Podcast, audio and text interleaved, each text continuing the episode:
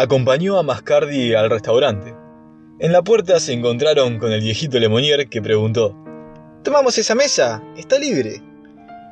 A su vez, el patrón preguntó: ¿Tres cubiertos? Dos, contestó Almanza. Yo me voy enseguida.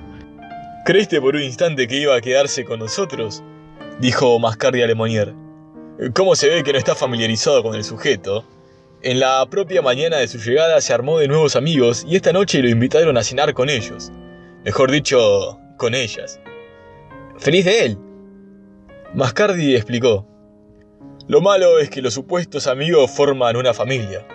Una familia de arañas y Almanza ya está en la tela. Hasta mañana, dijo Almanza. No te enojes, dijo Mascardi. No me enojo, quiero llegar ahora. Aunque no me creas, soy puntual cuando se trata de esa familia. Pensó que Mascardi, Grutter y la misma Doña Carmen querían protegerlo. A lo mejor sabían por qué y lo hacían por su bien. Todos estaban contra la familia Lombardo. A lo mejor un día lograba amigar unos con otros y vivían en paz. En la pensión de los Lombardo lo recibió Griselda, con muestras de afecto y resplandeciente de belleza. Almanza pensó que nunca había visto a una persona tan limpia. Le gustó además la vestimenta. Una especie de túnica negra, muy apretada y corta, con infinidad de redondeles de vidrio o espejitos que producían reflejos cuando se movía. Ya pensé que me había plantado. No me haga caso, soy una mala. El apuro es porque vamos al teatro. Empieza a las nueve. Iba a decir gracias, pero pudo más la curiosidad y preguntó. ¿A qué teatro? Una ópera, El demonio, del famoso músico Rubinstein. ¿Lo conoce? No, aseguró Almanza.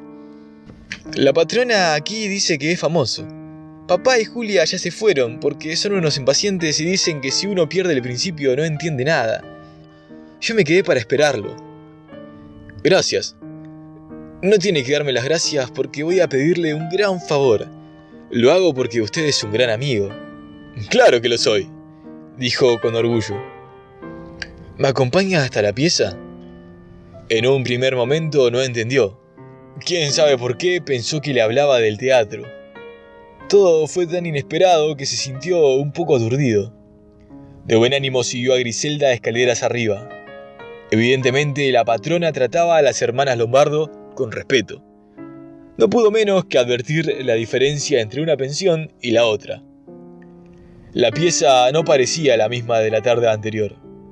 Todo estaba en perfecto orden, con las tres grandes camas, la camita donde dormía Rosalía y la cuna del bebé. Los Lombardo le abrían de par en par la entrada a su vida familiar. Los que pensaban lo que no es, se equivocaban. Allí no había más que limpieza y decencia.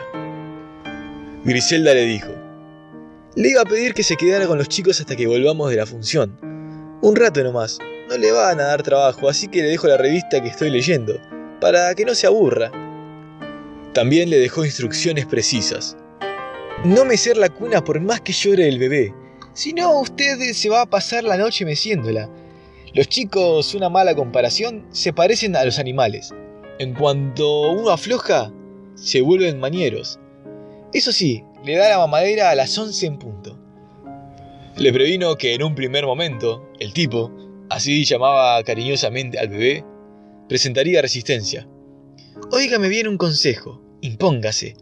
El tipo está acostumbrado a mi pecho y es claro, si le meten otra cosa, berrea.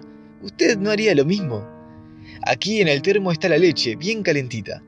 La pasa a la mamadera y se la da. Aquí hay un pañal limpio por si acaso. Usted me entiende. Preguntó el armado.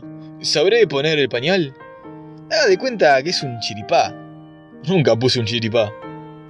Si tiene alguna duda, despierte a la nena. Es una mujercita hecha y derecha y sabe todo mejor que yo. ¿Puedo besarlo? Le dio un beso en la frente.